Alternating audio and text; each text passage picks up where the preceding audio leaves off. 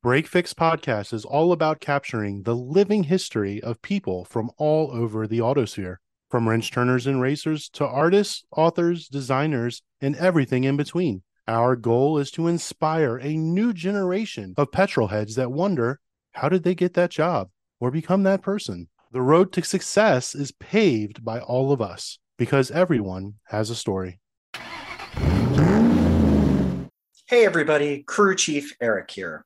I wanted to give you a heads up before we head into this episode that we did have some technical issues with the audio. We've done our best to make corrections so that it's easier to listen to, but unfortunately, you know, there's always challenges with internet connection, the different systems that people are using, the audio quality itself. So please, by all means, sit back and enjoy this episode. The content in it is amazing, but our apologies for the quality right up front with activities taking place on asphalt, dirt, mud, grass, and even in the air. From camping with your friends and family, riding with world class professional drifters, or enjoying music from a variety of artists, Hyperfest is the destination for those who want to be immersed in one of the premier automotive lifestyle events and offers numerous activities to enjoy both on and off the track over the course of an entire weekend. And with us tonight on Break Fix to talk about the 20 year evolution of Hyperfest is founder Chris Cobetto, who you might also recognize as a lead from the National Autosport Association, also known as NASA. And joining us in the conversation tonight, along with Chris, is Matt Rockel, social media and marketing director for Hyperfest. So, welcome to Break Fix, Chris and Matt. Hey, how are you doing, man? Good to be here. Hyperfest just celebrated its 20th anniversary here at the end of the 2021 season.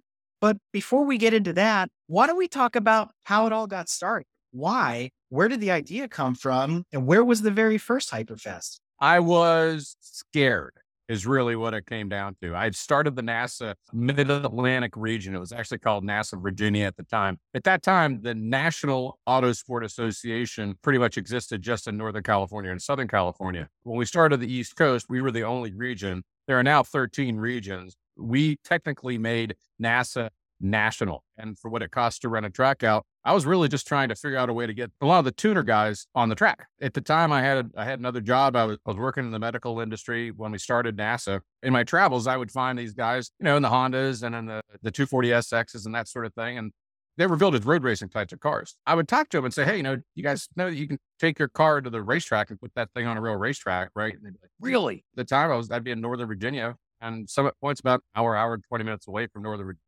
depending on where you are. They had no idea that you go and take your own car in the track. And certainly one of those guys to come out and put butts in seats basically on the track. It got me thinking about how I could do a car show or something along with the regular NASA event. Oddly enough, I get a phone call out of the blue from a guy named Mike DeFord, who was working with Carlisle at the time in Carlisle Car Shows, Pennsylvania. He was a NASA guy had from California to Carlisle, Pennsylvania to take over the Call the Sport Compact show at the time and made it a pretty big success. Called me because he was just trying to get people to, uh, he had some extra slots for vendors and like NASA and said, Hey, you're the local guy. I want to come up. So I went up there and I displayed and you know, talked to people and he and I just became friends. And I don't know, one night, probably after eh, a glass of vino and a plate of pasta, we were talking about, hey, wouldn't it be cool to do a Carlisle type of event, like the car show and everything else, but do it at a red course and introduce more people? And really, that's how the idea of Hyperfest got born. And the main idea really was just, hey, let's do a car show. And then he sent me a video and he said, do some drifting. I'm like, what the heck is drifting? And he sent me a hmm. videotape. This is 2001 so he sent me a videotape. I couldn't understand a word because all in Japanese, but it was smoky and it was cool. I said, we have to have this at Hyperfest. And that sort of started the whole circus. Let's do everything that we would think would be cool as kind of dorky car guys and put it all in one spot. That's really how it started. But, you know, like I said, I was scared. And the reason I was scared is because I had a lot of money that I had to pay the tracks if I didn't get participating in NASA events. And so I was just trying to fill the top of the funnel with new people and get them involved with what we were doing.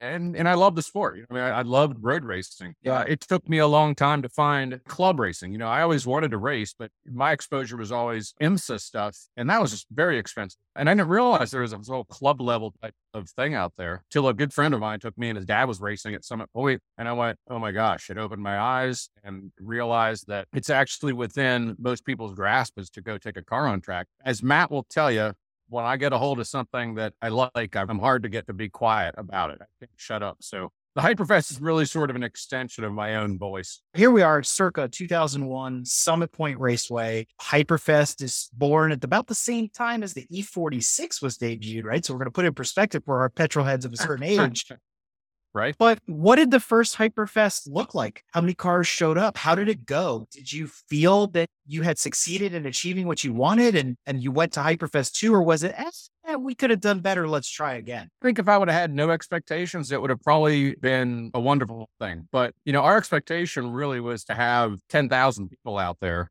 and I think the first year we had 800. And so I went into it really with the expectation that you know, we would have the crowds like we do now, you know, back then. So that was a little disappointing. However, in terms of proof of concept, and honestly, the smiles that got generated by you know, everybody that was out there, it was enough to say, hey, let's try this again. And actually, we did two of them the first year. We did one at Summit Point. We did the other one on the Roval down at Charlotte. One was in, I think, July, which was very hot. The other one was September at Charlotte, which is also hot. And, um, you know, it just sort of went from there. I don't, I don't know that I would say that it was exactly how I had envisioned it, because to a certain extent, you know, you're trying to find content that is going to appeal to car guys and still be able to manage that in a new event. For the most part, yeah, I mean, we got the first one done. So from an operational side, it was great. We had the bands there, we had bikini contest, it's turned into the Daisy Dukes contest later on, which we don't do that anymore at, at VIR. You know, we had the drifting that took place. If you go to Summit Point, you run the main track through the carousel, basically down five the whole way through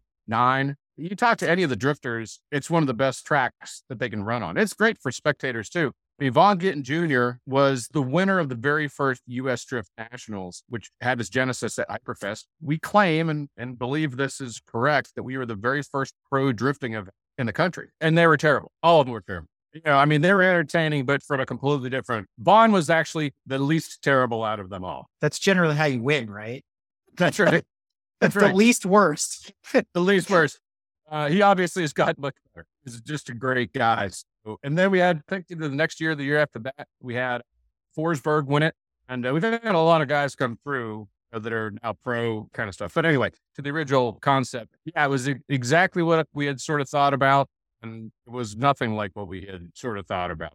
It was definitely in the end. I saw a lot of guys like me, or just goofy car guys, petrol heads, gear heads, and they had never seen anything like it. And when you see that on somebody's face that you feel a brotherhood with, you know, you want to keep doing it. So, like any project, right at the beginning, everybody's bright eyed and bushy tailed and excited to get things off the ground. And then there's a bunch of lessons learned the more you do it. obviously, you did it twice in the first season, and then Hyperfest, let's say, I guess three and then four and then so on down the line, if you count them in, in sequential order. Right. What did you learn in those first couple of years? How did you get to year five, right? Because that's always a big milestone for a lot of projects. And then you get to like the seven year itch. Like, do we continue? What do we do? How do we change? We can't keep repeating the same thing over and over again. And once you cross that hurdle, the next 13, it's like, how did you get there? Right. So walk us through the evolution process of Hyperfest. We just really wanted to put a good show on. You know, I mean, we did a tour in 2003 uh, in which we did Pittsburgh, Charlotte, Summit Point, and Cal Speedway. And then the following year, we did, let's see, we did Charlotte, Summit Point, in Sonoma. We only did three that year. You know, what I learned really from that was that the market wasn't ready for the event. We were too far ahead, really, of the market. That sounds bad to say that. I don't. I don't mean it to sound like I'm some masterful soothsayer. Reality is, is the vision we had was not yet understood. It was way too subtle for the market at the time, which was you know a bunch of clear taillights and bad, really large exhausts went on Honda Civics. The higher performance side of kind of what this event represented was just lost on the aftermarket. You know, you go to SEMA, uh, it seemed like 90% of the, and this is not right, but it seemed like 90% of the, the people that were displaying were like the clear tail lights and stickers and things like that. It's okay, yeah. Chris. 27% of all statistics are made up anyway. So it's all good. what we learned really was, I think, on the operational side, what people liked, what got people interested. Certainly, I learned a lot about marketing to that group of individuals. But I would say, really, the biggest thing was sort of the operational side and what pieces and how to place them. I learned that there are a lot of people who will say they'll do something, but don't. I've learned that when you find somebody who really, you know, knows what they're doing and does a good job for you, that you do whatever you possibly can to make sure that they stick around it's just critical because this thing is such a detail monster. You have got to have some really excellent people in each one of the categories and yeah, learning how to manage my own expectations. Absolutely. I mean, a, a, lot of what you're talking about is like managing any large business or, you know, group of people. I mean, there's all that, you know, HR side of things, but also don't take this the wrong way. It sounds like a logistical nightmare because there's so many events going on within the larger umbrella of Hyperfest. And we'll dig into that a little bit more as we go on. Let me ask you this two goals here, because your original goal was bring, as we call them, the stance bros, right? The tuner crowd into the DE world to help foster NASA. So, A, was that successful? And B, what was the biggest flop in maybe those first five years where you're like, man, we should have never done that? There are two NASA national champions that got their start hyperdrives hyperfest. A typical NASA HPD is a two day event. At the time, it was about $250 a weekend. It's now doubled that with inflation. But we were trying to get people on the track. I'm like, man, if I can get somebody on the track, I got you. And so that particular car that you see behind me, the license plate says track dealer. I just need to get them on the track. So we did these things called hyperdrives, which is a 20 minute session on track with an NASA instructor. You still have to go through all the classroom, have to go through all the tech. But basically, it becomes a taste test. That was the way that I wanted to introduce them to the road racing side. And sure enough, you know, we have two national champions. A lot of people podiumed actually at NASA Nationals. Their first event ever was a hyperdrive. We have a guy in Honda Challenge right now. He was in the car show and he had spent oodles of money on the show car. Said, Hey, I'm going to go do this hyperdrive thing went home from Hyperfest, started ripping the car apart and turning it into a race car. So I would say I would consider that a success. I mean, I think that, you know, to introduce people to NASA and keep sort of filling the top of the funnel with enthusiasts, I think that that was a very good. In terms of uh, something being a, a flop, really, I don't know that we've had anything that's really major as a flop because, you know, we've just always been just so methodical about the things that we added. And every time we added it, making sure that there was some sort of demand for it. And then also coming up with the logistics to make sure that it happened correctly. I'll tell you a funny story regards to music. We have an excellent partner who's been with us forever, Paul Reed Smith Guitars. They're based out of Stevensville, Maryland, and they provide guitars for a lot of people. I mean, you know, for Santana and for Navarro and you know, Mayer. The list goes on. They had a relationship with Theory of a Deadman. It was a bro deal, basically. It's been long enough. I'll tell you what it was. It was ten thousand dollars that you know we are going to pay those guys to play. Had a great stage, all the rest of that kind of stuff. I think it was in July. It was in July, and it's tend to be thunderstorms in the Mid Atlantic area. Well, there were a lot of storms that were coming through, and we're getting phone calls from the airplane because Theory of a Deadman was still in an airplane doing loops around BWI. If I call anything a fail, they couldn't get out there in time for us to hit the sound curfew that Summit Point had with their neighbor. So I had to stroke a check for ten thousand dollars for Theory of a Deadman to play. So, oh man, I guess maybe that was a flop. It's you win some, you lose some, right? They're all lessons learned. The program continues to evolve as a result of it, right? You take other precautions, you change measures, etc. But as I look over the 20 year history of Hyperfest, I wonder though if it gave way to programs like Gridlife, which started in 2013. I wonder if they found their inspiration through Hyperfest. Of course they did. Chris is a good guy. They got a great show up there. I think they're very fortunate in the fact that they had their idea at the time the market was ready to accept it because that was about the time we started seeing interest, you know, in Hyperfest from the marketplace that was out there. And when I say that, I'm talking about the manufacturers for sponsorship and things like that, people that you would typically see at SEMA. And now it's gangbusters. I mean, this type of lifestyle event is really the way to go because it's multifaceted. It used to be, if you go back in the 60s, 70s, 80s, really in the 90s, you know, the race itself was the show. You know, with the advent of the internet and phones and, and everything else that's going to take your attention away, you really have to come up with something that's going to be multifaceted in order to keep people going. But I know that there was an event called GT Live, like Gran Turismo Live. Those guys were out of California. I knew the guys that ran that. They came out to Cal Speedway when we were out there at Cal Speedway and they saw that and they decided to put a, a Los Angeles spin on it and do some traveling. They didn't end up lasting. I don't exactly know why they folded. That was one that was definitely a copycat. There's some others that have sort of come around. It takes a lot of work. I don't think people realize exactly the dedication that goes into putting one of these things on. So sounds like a real sexy idea until you deal with the logistical monster that it really is. You know, we've been talking a lot about the origin and the history of Hyperfest, but for those that are tuning in and listening to the story for the first time, we haven't gotten around to explaining what Hyperfest really is. Let's talk about that. Is it a festival? Is it a track event? What kinds of events go on during the course of the weekend? And let's expand upon some of those. Oh man, I mean, that's the greatest thing about Hyperfest is all of the stuff that is going on. most difficult thing about Hyperfest is all the stuff that's going on. The idea is that really, I've had Jeeps, I've had go karts, I've had four wheelers, side by sides, race cars, motorcycles, everything that is on wheels. My kids bought them power wheels when, you know, when they were young.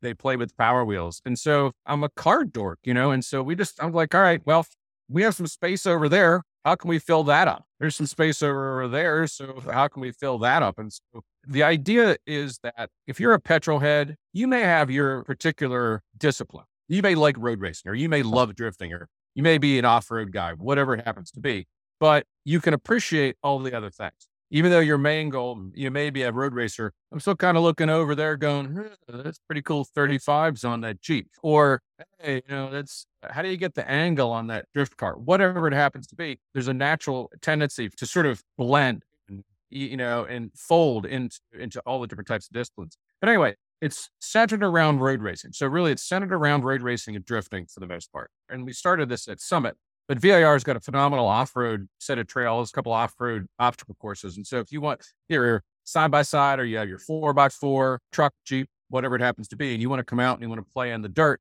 you can do that. NASA sanctions rally as a as a showcase for everything NASA does. Rally's part of those things. And you know what? There's a rally course. There's a rally course at Summit Point. There's a rally course at VIR. I got to ask for everybody that's listening that's been to VIR, myself included, I've been there like a hundred times where is all this off road stuff at? Because I've never seen it. well, it's hidden. And that's one of the challenge, honestly, that we've run into. When you come in, before you make the left to go down the hill and go across the bridge, if you just keep going straight and go over to the where the go kart track is, if you know where that is. Yep. If you're standing in the go kart track parking lot and the go kart track is actually behind you, directly to your left is the rally course straight ahead. It's actually a um, skeet shooting range, but we turned that into a rally slash off road course. And if you kind of go up on top of the hill and it's back in the woods, there's a really, really good obstacle course. The trails are the whole way along the Dan River. And so basically, the, if you're going down the front straight of the main track of the full course VIR, over on the left hand side is the river. Between the trees and the river, there's a trail. And so that trail goes the whole way, wraps around turn 17, goes the whole way down the back straight and all through the hills and everything back there. It's an amazing facility that's 1,300 acres. And we do our best to try to use up every inch of it. I'm having one of those 80s NBC moments now. It's like, dude, like the more you know, right? Like I would have never known that. now that I know, I'm going to be looking for it though. Hey, don't That's feel really, bad, man. I didn't know it was there either for the longest time. That's really cool. But you know, and jokingly, we played around with Forza, messing around with the infield of VIR and created a rallycross track. Yeah. That's as close as we ever got uh-huh. to doing that. And now I'm like, next time I go down to VIR, I got to check this out. This is pretty cool the greatest thing about Hyperfest is you can walk around, you can see something for 15 seconds and decide you want to go see something else. There's never nothing going. So, like with every other event, there's typically only one thing to do, and that's you could have multiple stages and you have different acts, but that's the only variation of experience that you get. With Hyperfest, it's so so broad and all encompassing that you can see three, four things at a time. Chris has said this a lot in conversations that I've had with the average road course driver. It's like 40 to 60. One of the main reasons that I was brought in first place was try to bridge that gap and really make them realize that it's not as much out of reach as you think. The fact that there is so much going on with my generation and below, everything is so instant. Even to show someone a post is difficult, challenge. Having so much to do and look at is great because you can get those people to pay attention, if that makes sense. I mean, that's just something that I've noticed that's very unique, a powerful asset for us to have so many things going on. For the whole team, it can be very stressful. When you see it all come together and you're just either riding your pit bike around or your golf cart or whatever it is, which is the fact that you're not only immersed in sports, but most of the people that are riding around are riding around. And that's not something you see at any other festival. You try to drive a moped through the middle of a crowd at an electric daisy carnival or some kind of music festival, but you know, you probably get tackled. It's welcome. It's like bring your toys and literally have as much fun as you want, you know, as long as you're being safe. And that's another thing. It's like constantly seeing like negative publicity about festivals and injuries, stuff like that. And here we are with one of the highest potentials for injury, but we don't have because it's like Chris has done an amazing job curating some very positive. I see it most in the NASA paddock. Whenever I'm around NASA Mid Atlantic, it feels like your family. You know, as cliche as that might sound, like Chris doesn't market it, just does it. He makes you feel included. I think that's why at the core of it, so strong. I'm the last of six kids. I love Thanksgiving and Christmas because it was bonkers. You know, we had tons of people. You know, it's just even more fun when you have 15,000 people out there. I mean, I'm not trying to date you, Chris, but it feels like Woodstock for car guys, right? I mean, it's kind of like one of those deals. We actually thought about using that as as a tagline. Oddly enough, I don't know if you know the history of VIR, but basically it started in 1956, I think, or 57. They got shut down in 1974 by the farmer that had the land. And then they reopened again in 2000. Whatever they're getting the permits and stuff from the county, they were talking about the use of the facility for things that were other than basic road racing stuff. They said no Woodstocks. We figured automotive park would probably be a better tagline. It's it's a close second, that's for sure. It would be kind of cool to use that tagline if you did historics, though, right? Some cars from the period. It'd be kind of neat. A themed Hyperfest, I guess. I'm full of ideas. I'm here all week. Try the veal. on this list, if you go on the website hyper-fest.com, tons of events on there from drifting to the track events, time trials, You've got the car shows, road race, off road experiences. You talk about you got the exhaust burnout, all this kind of stuff. And then there's one that sticks out. We've actually talked about this event on several of our drive through news episodes because they are just so comical every time they surface, which is the Kony Power Wheels attack by Redline Oil. Let's unpack going down a racetrack in a Power Wheels. I want to talk about the rules. I want to talk about the limits. I want to know all about where this came from because it's awesome. I'll give you the history. Chief Operating Officer of VIR, Dave's Kerrigan Smith. He was just awesome, awesome guy. A lot of fun. Brian Eggert, who is sort of my compadre in this, who is a, he's actually a Formula D judge. We're doing a state visit. We're thinking about, hey, let's take these Barbie cars, call them Barbie cars, Barbie Jeeps, and let's do one of these crazy things down on the backside, down through the woods we looked at the hill that was there. Looks like would be awesome, but we're probably going to hurt somebody. So we sort of tabled the idea. Well, it never really left Kerrigan's mind. And one day he's out there with his six year old daughter and had talked about doing it on the roller coaster, which is from turn 14 down through 17. His daughter, who has a ton of guts, man, I, I want to do that. I want to do that. And so Kerrigan apparently convinced his wife this would be just fine and got her at the top of the roller coaster in the pickup truck behind her with his wife in the passenger seat. And she started going down. He's following her in the pickup truck and he started 20 miles an hour, 25 miles an hour, 30 miles an hour, 35 miles an hour. As Kerrigan put, she got started getting the death rumble in the steering. And my wife's going, whack, whack. I can't believe you let her do this. To her credit, she bailed out, driver's ready to hit the grass. It was, it was all done that's where we got the idea. You know, I'd love to say that I came up with it. I just propagated it. Kerrigan was the genesis of it.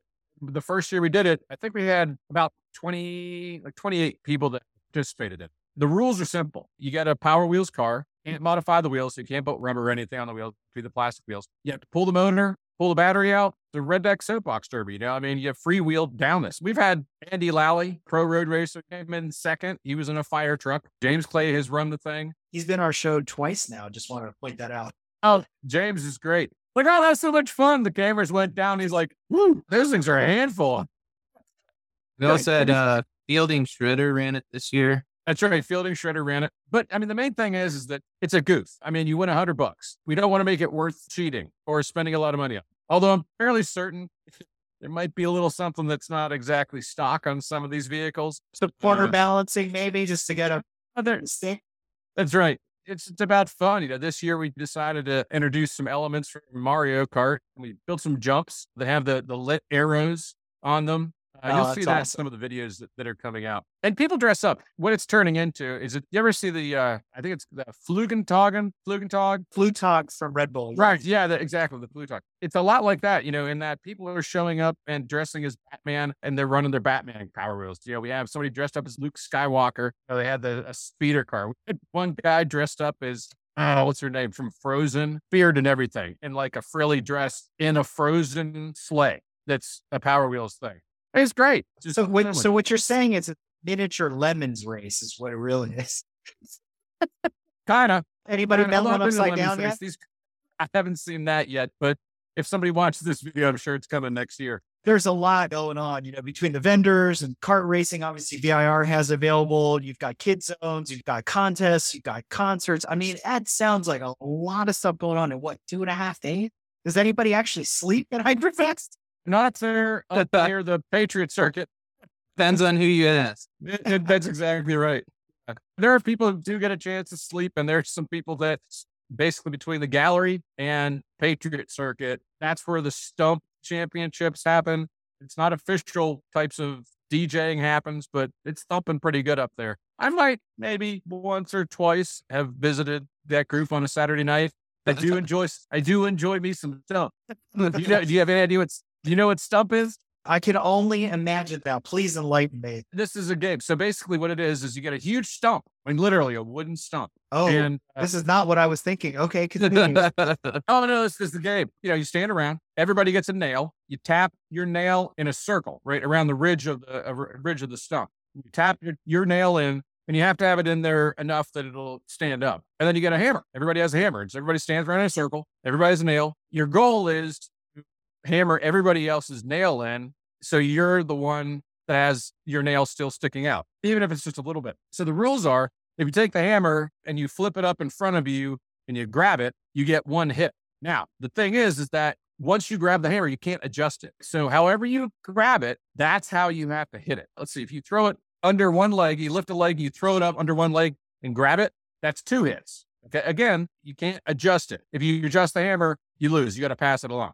And if you toss it behind your back and you catch it like this, you get three hits only in the way that you caught it. It just kind of goes around the circle and you try to nail everybody else's nail. And if you're the last one standing, you win. And I got to tell you, Brian Eggert from US Drift and the guy who runs this stuff and also Formula D judge, he's just like stupid good at this. again, hidden talents of people, right? But then again, I don't know how to even react to this. But uh, my mind is still processing what you just explained. I, I- I guess that leads me to I got to come to the next Hyperfest to come check this out because it's one of those believe it when Yeah. you see it type of moments.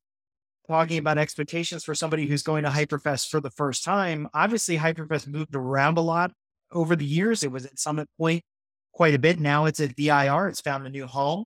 So if I'm going to VIR for Hyperfest for the first time, what should I expect? Like, how does it work? Am I presented a schedule? Like, if I'm going to the IMSA race at VIR, I mean, how do you figure out what to do and where to go? And, and where does it cost? And, you know, what are some of the rules for all these different events, especially the events where people can bring their cars? Depends on what you're doing, right? You know, if you're doing a hyperdrive, it basically NASA HPDE rules is really what it comes down to. You need to have a helmet. We do have some loaners for the hyperdrive people. If you're HPDE doing the entire weekend, you'll bring your own helmet with. What I would say is that, you know, you take a look at the schedule, and take a look at the map because it's a really big facility and really take a look at what you want to see, take a look at what time those things take place. We do our best to try to not put things on top of each other. Sometimes they over they, they will overlap just because that's there's so much going on. We do our best really to, to buy them. My suggestion would be if I were coming, if you don't have a golf cart or some sort of a paddock vehicle, you plan on renting one there or you plan on bringing something along with you because once you're parked, that's pretty much it. There is so much going on that If you like to camp, there's a lot of space. It's a beautiful facility. It's just gorgeous. So I would say if you can get on and find a camping, people really like the trackside camping that gets sold out very quickly, but they really like that a lot. Really pick what it is that you want to do because in terms of the cost, we try to keep it as reasonable as we possibly can, but there's a lot going on. We are less than some of the other events out there. I do that on purpose because I really do want to have people come and have fun. And once they come through the gate, it's a limited number of drifting ride alongs, a limited number of rally ride alongs, off road, that sort of thing. You know, we charge for those things. So you have a ticket to get in. I mean, literally, if you get on right now, it's what, $60, I think? 60 bucks is an Yep. early bird. We have a limited number of those. Those are going to run out here pretty soon. 25 left. There are 25 left of those. Okay. $75 will be the next ticket. That'll be the main ticket price. Once you get to the event, it'll go to 90. So it behooves people to try to get their tickets early. Camping's pretty inexpensive to camp for the, the weekend and car camping 60 bucks. If you're there for three days, you buy it right now, you get three days of fun plus you're camping for $120. That's less expensive than just about any other type of festival like this that I know. Plus, So- you can Yeah. divide your camping spot up. Right. What does that, let's say, general admission ticket get you access to? You mentioned that the ride alongs are a separate cost and there's a limited number of those. Camping is a separate cost. That's an add on. What else does that general admission get you access to? Just kind of roaming around and seeing the other events. But if you want to be in, like, let's say, the Power Wheels event, do you have to pay for that separately? Obviously, the DE has its own cost. So, what is included in general admission and what is a rider? So in general admission, you know, you obviously get to spectate with everything. If you want to participate in games like the blind driver golf cart challenge, we basically have a golf cart out there. The driver has a blindfold on. The passenger is the one that is telling him where to go. Two carts that compete against each other through a course. Whoever makes it back to the start finish line first wins. That doesn't cost anything and you win some some significant prizes there. PRS. If you like to play guitar and you play guitar, we have a shred contest which you can win a seven to eight hundred dollar Paul Reed guitar. If you think you know how to perform but really don't know how to play guitar, there's the PRS air guitar contest. And so you can jump in there. And if you're really, really good at an air guitar contest, you get the prize of a real PRS guitar, Paul Reed Smith guitar.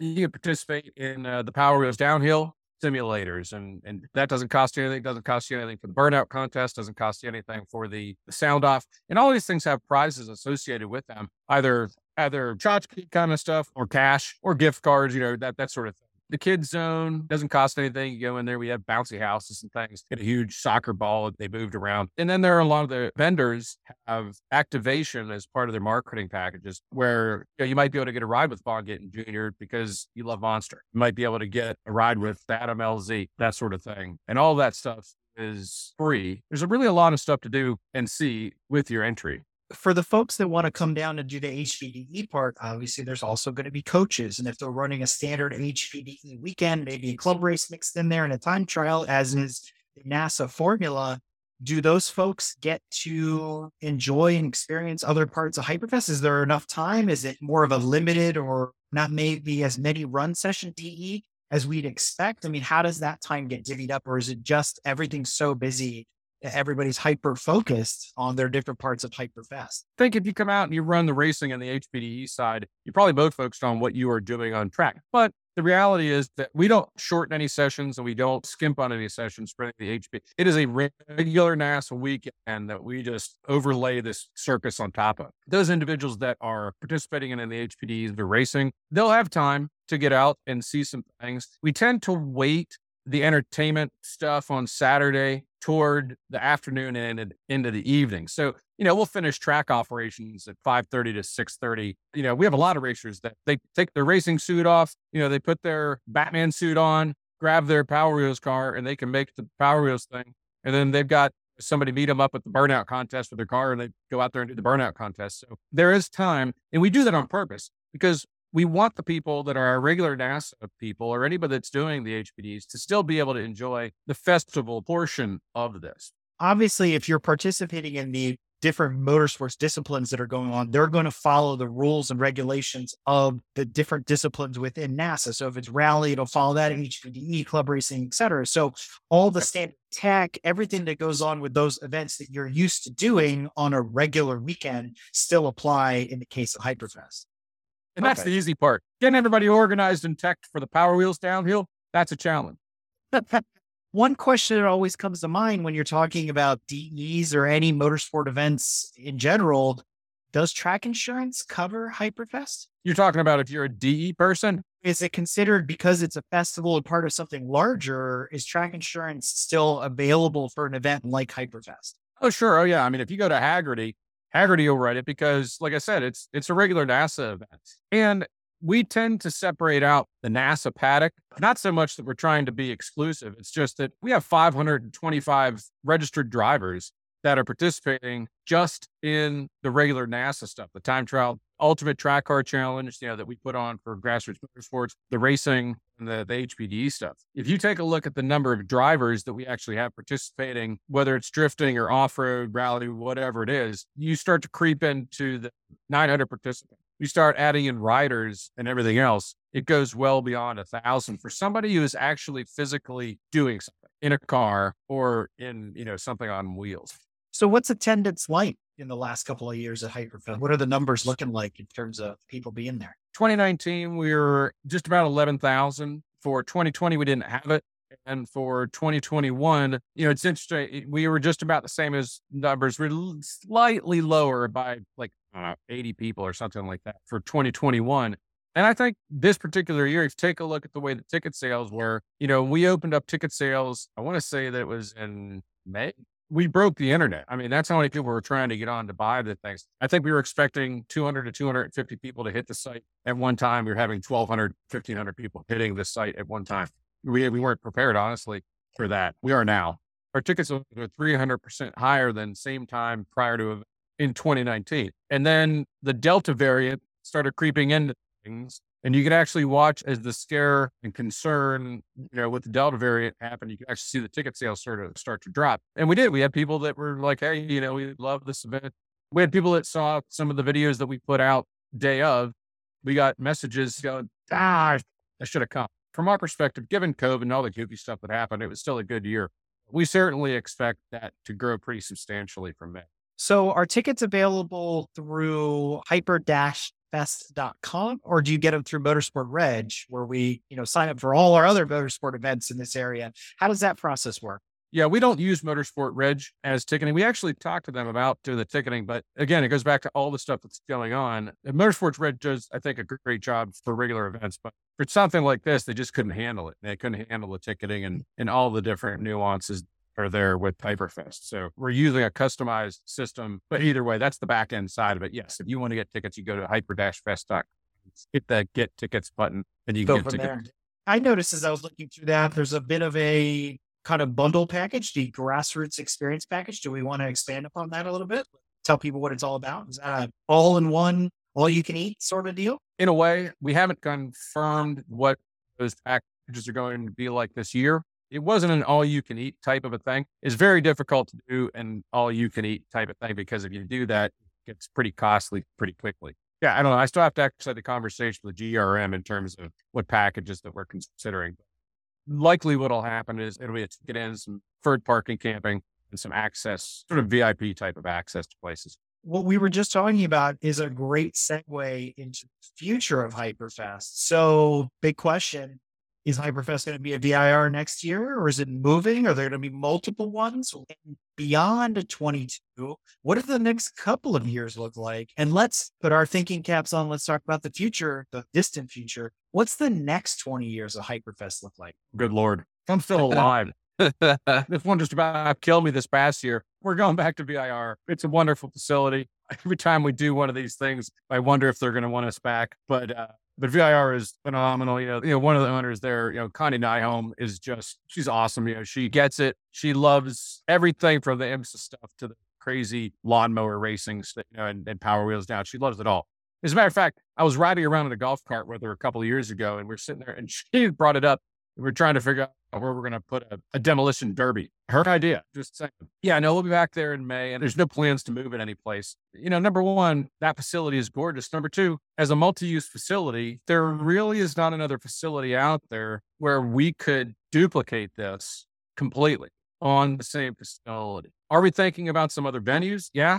Summit Point actually still is a good place, maybe, but that would be an augmentation. It wouldn't be a substitute you know, it would be an augmentation to the thing. There's a pretty well known circle track with a road course conversation with today. There's another track actually that's on the East Coast. The facilities are, are pretty good. So if we expanded, you know, we thought about going to California. You know, we're we're open to just about any place. And the cool thing about Hyperfest is that we can expand it to pretty much any road course across the country. I don't necessarily have to run the road racing and the HPDE side of it. I have NASA regions all over the place.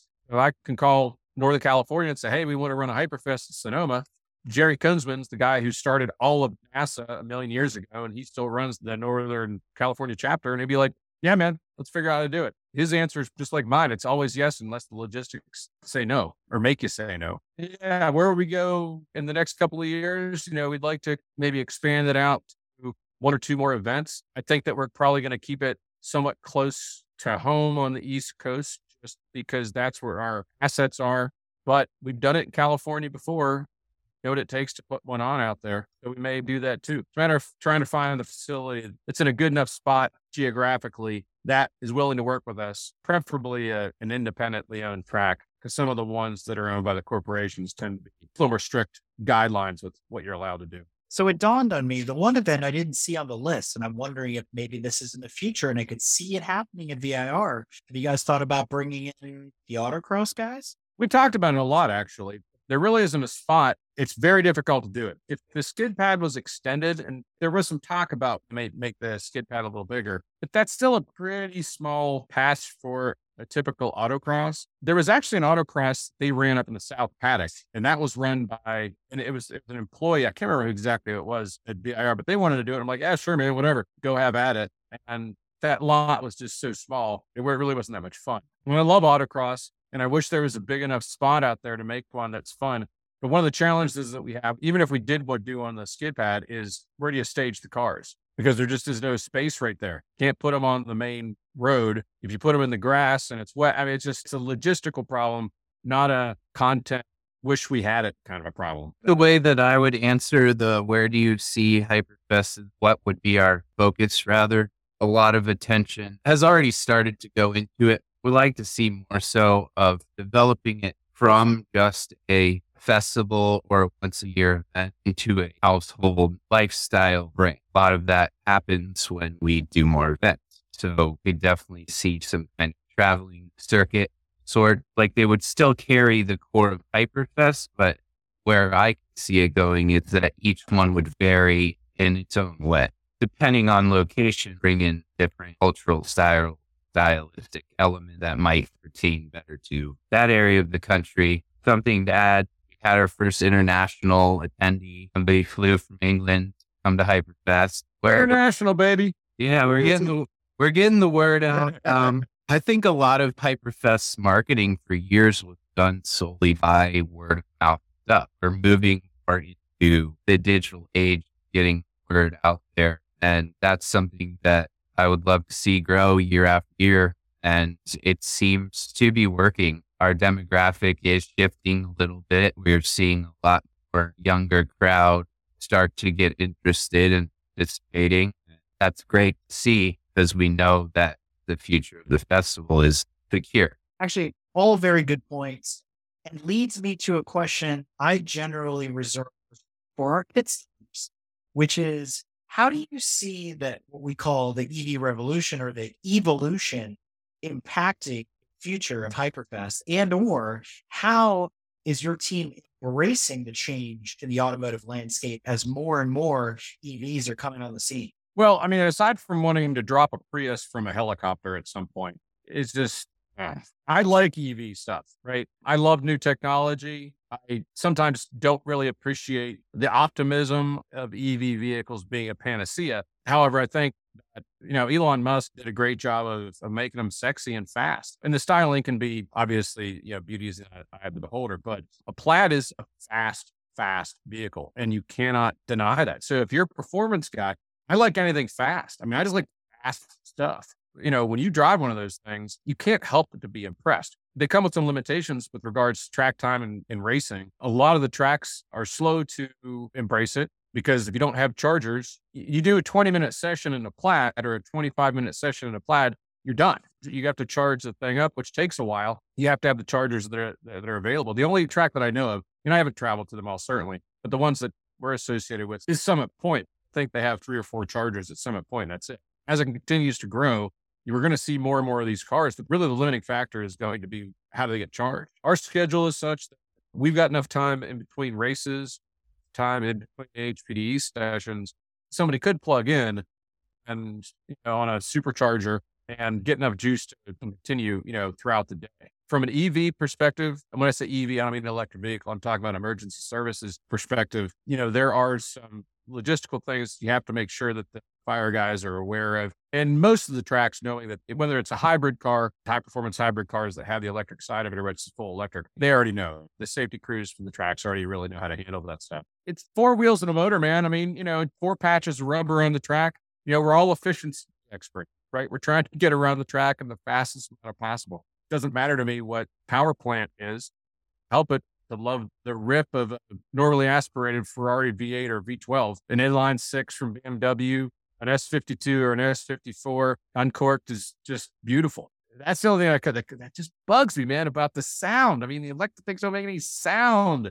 they're a performance, but I'm old school, man. That power is, is, I want something loud. I want something to rip. But either way, we're all brothers in speed as far as I'm concerned. Whatever weapon you bring to the table is what you think that you can wield best way. And let's go have fun on some wheels. Well, guys, this has been a lot of fun learning about the circus that is Hyperfest. So, you know, I use that term lovingly because it really does feel like maybe the American version of Goodwood, the festivals of speed and the revival kind of combined into one event in that flair that we have here stateside. So and to Chris's point, we are all brothers and sisters in speed and in motorsport. And this is a great way to pay homage to that, get us all together a few times a year and celebrate our petrol inspired and petrol fueled enthusiasm at a festival like this.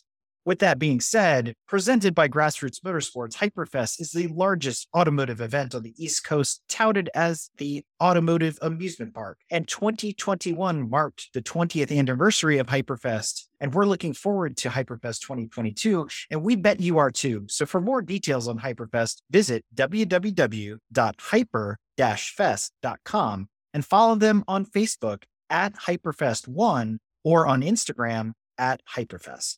So, congratulations to Chris and his team on 20 successful years of Hyperfest and many, many more to come.